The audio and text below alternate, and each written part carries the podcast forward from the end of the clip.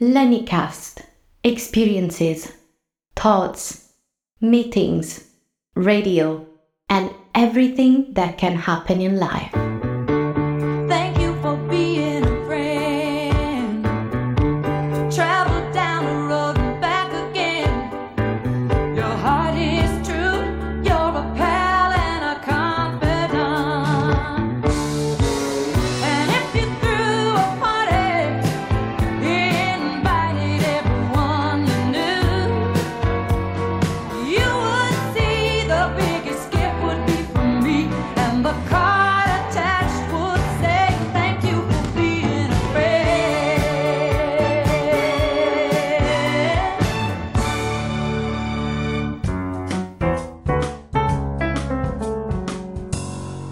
Hari Hari Bol, carissime amiche ed amici di Lennycast. Ben ritrovati in questo nuovo episodio del palinsesto estivo 2023. Continuiamo l'ascolto degli incipit tratti dall'antologia Ci sedemmo dalla parte del torto, edita da Prospero Editore e letti dalla voce di Viviana Gabrini.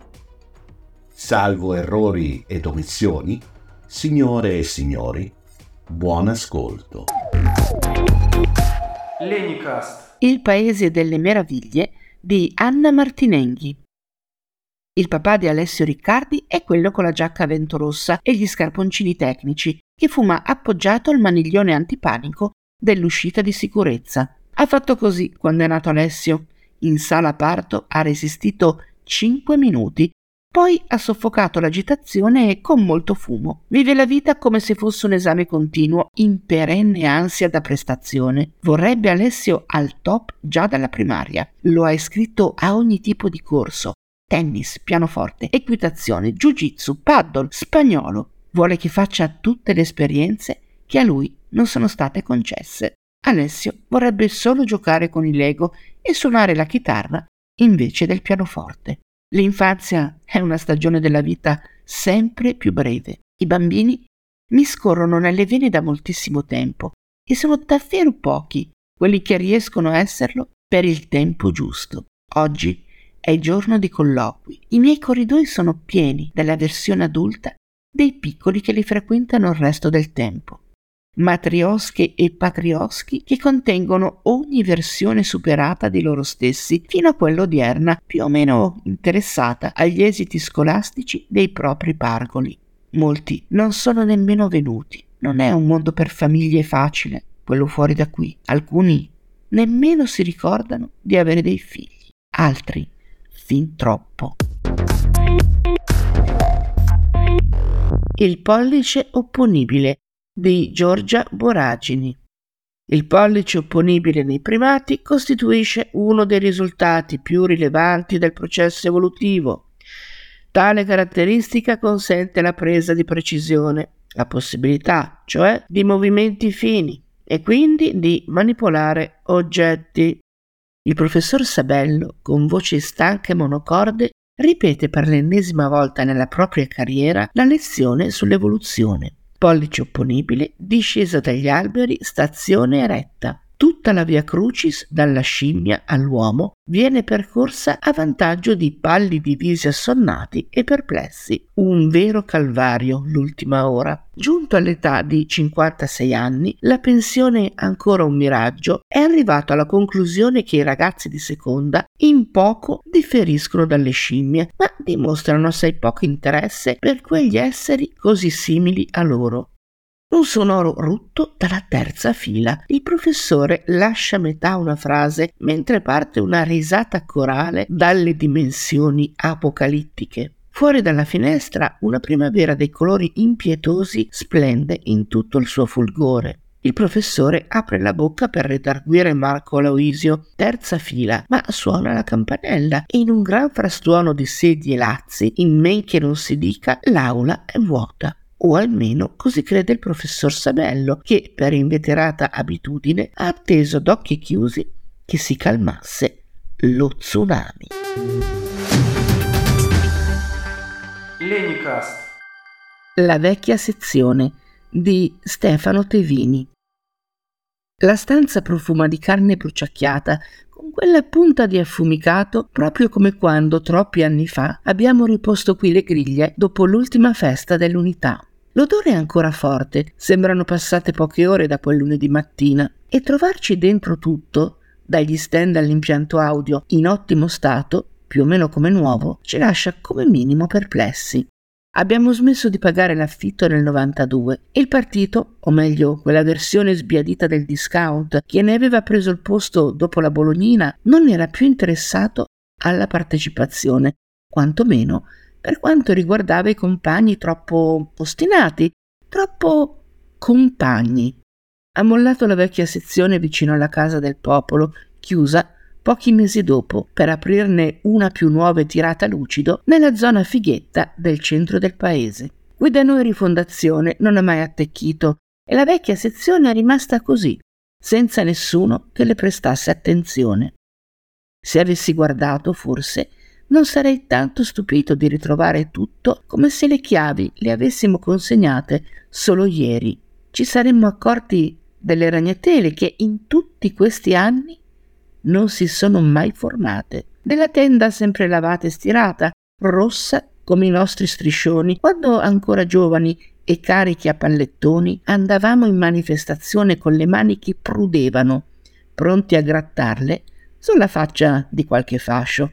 Forse a quel punto avremmo fatto domande, ci saremmo chiesti chi si stava occupando di tutto e l'invito di Miguel, che soltanto ieri sera ci ha chiesto di trovarci qui oggi, dopo cena, non ci avrebbe colpito con la forza di un treno. Sbagliata di Chiara Munda. Mi chiamo Camilla Patel e sono infelice. Sono rinchiusa al convento di Santissima Maria Ausiliatrice perché diverso vuol dire sbagliato. Domani prenderò i voti, coronerò il sogno di mamma di diventare una consacrata, come dice lei, e nasconderò il mio peccato sotto l'abito da monaca. Giovanna Camillo non esiste più, ma il suo ricordo è l'unica cosa che mi impedisce di gettarmi dal campanile in cui sono imprigionata. Per ora pago la paura degli altri con la menzogna, il desiderio di libertà con la redenzione. Pago le crostatine alla marmellata di more con il digiuno del venerdì. Sopporto i capelli rasati a zero e la sveglia alle cinque per recitare il rosario. Solo grazie a lei morirò qui, perché il mondo ha paura del mio amore. Lenicast. Un pomeriggio, un'estate fa, di David Lamantia. L'ultimo giorno della sua vita, Mohamed Akri si svegliò presto e alzò gli occhi al cielo, ringraziando Allah per avergli regalato un altro mattino su questa terra. Si mosse lentamente verso la finestra e vide che sarebbe stata un'altra bellissima giornata di sole. Vide molte auto già riempite di ombrelloni, di bambini urlanti, del fiato dei nonni, dei cani già eccitati per il tuffo in mare che li attendeva. Ricordo che non disse nulla, che fece pochi gesti, che i suoi abiti erano i soliti del giorno prima e di quelli che l'avevano preceduto. Con la mano salutò moglie e figlia in fretta, senza far caso alle parole che tutte loro gli restituivano, chi dal letto, chi da una sedia, chi dal fumo di una cucina. Lo attendevano alla fermata altri come lui, con le gambe già stanche e sudate, ben prima di salire sul pulmino che li avrebbe portati in campagna, vicino alle Marze, dove la pineta era bruciata qualche anno prima. Il caporale parlò di impegno e del lavoro che lo attendeva, del solito piegarsi sotto il sole, delle solite cassette da riempire e della solita paga, tre euro l'ora, nette e in contanti. Del resto, un professore oggi in una scuola privata, aggiunse brevemente, non guadagna nulla o al massimo 6 euro. Un laureato nei call center non va oltre i 5 euro. Voi ci chiamate criminali e sfruttatori, ma noi siamo onesti con voi. Quello che promettiamo, diamo padroni di rifiutare, se volete.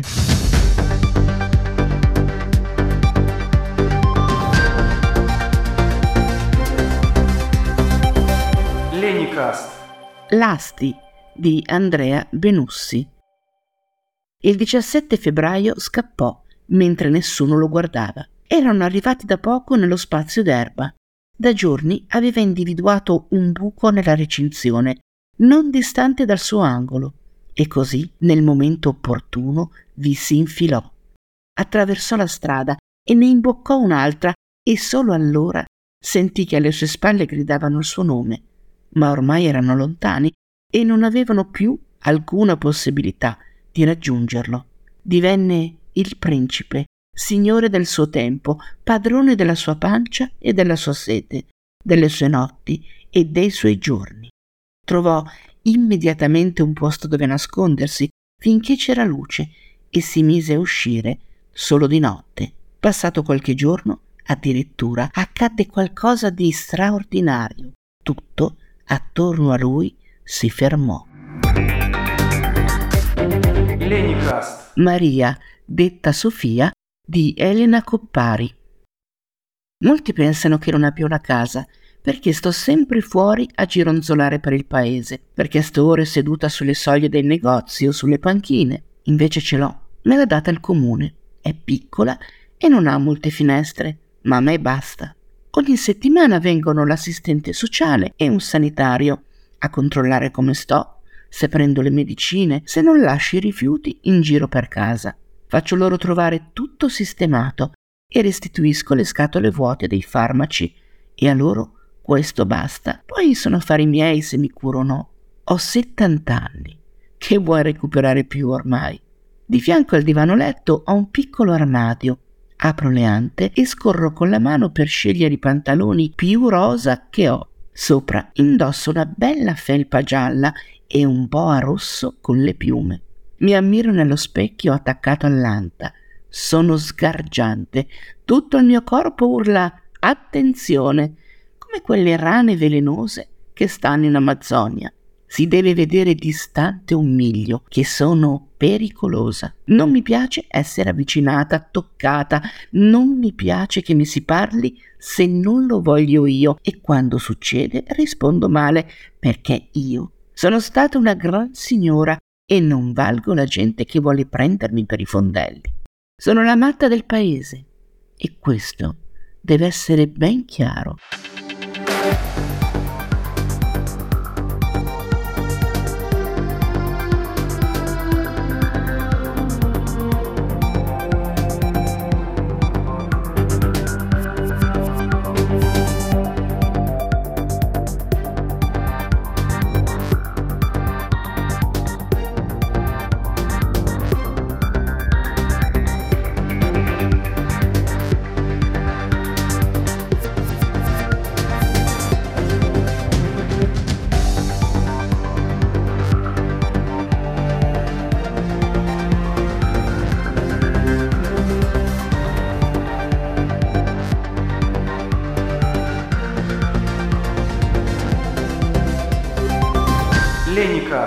Bene cari amici, per questa puntata è davvero tutto. Dandovi appuntamento alla prossima, come sempre voglio ricordarvi che un po' d'amore in ognuno di noi può unire l'intera umanità in un unico ed immenso abbraccio fraterno.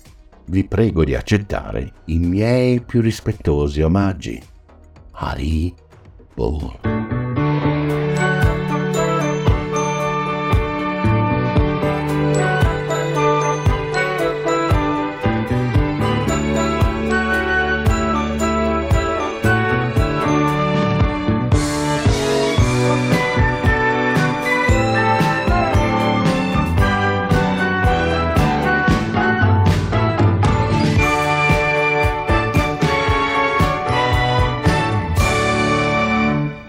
Nostri programmi sono così terminati. Signore e signori, vi auguriamo buonanotte.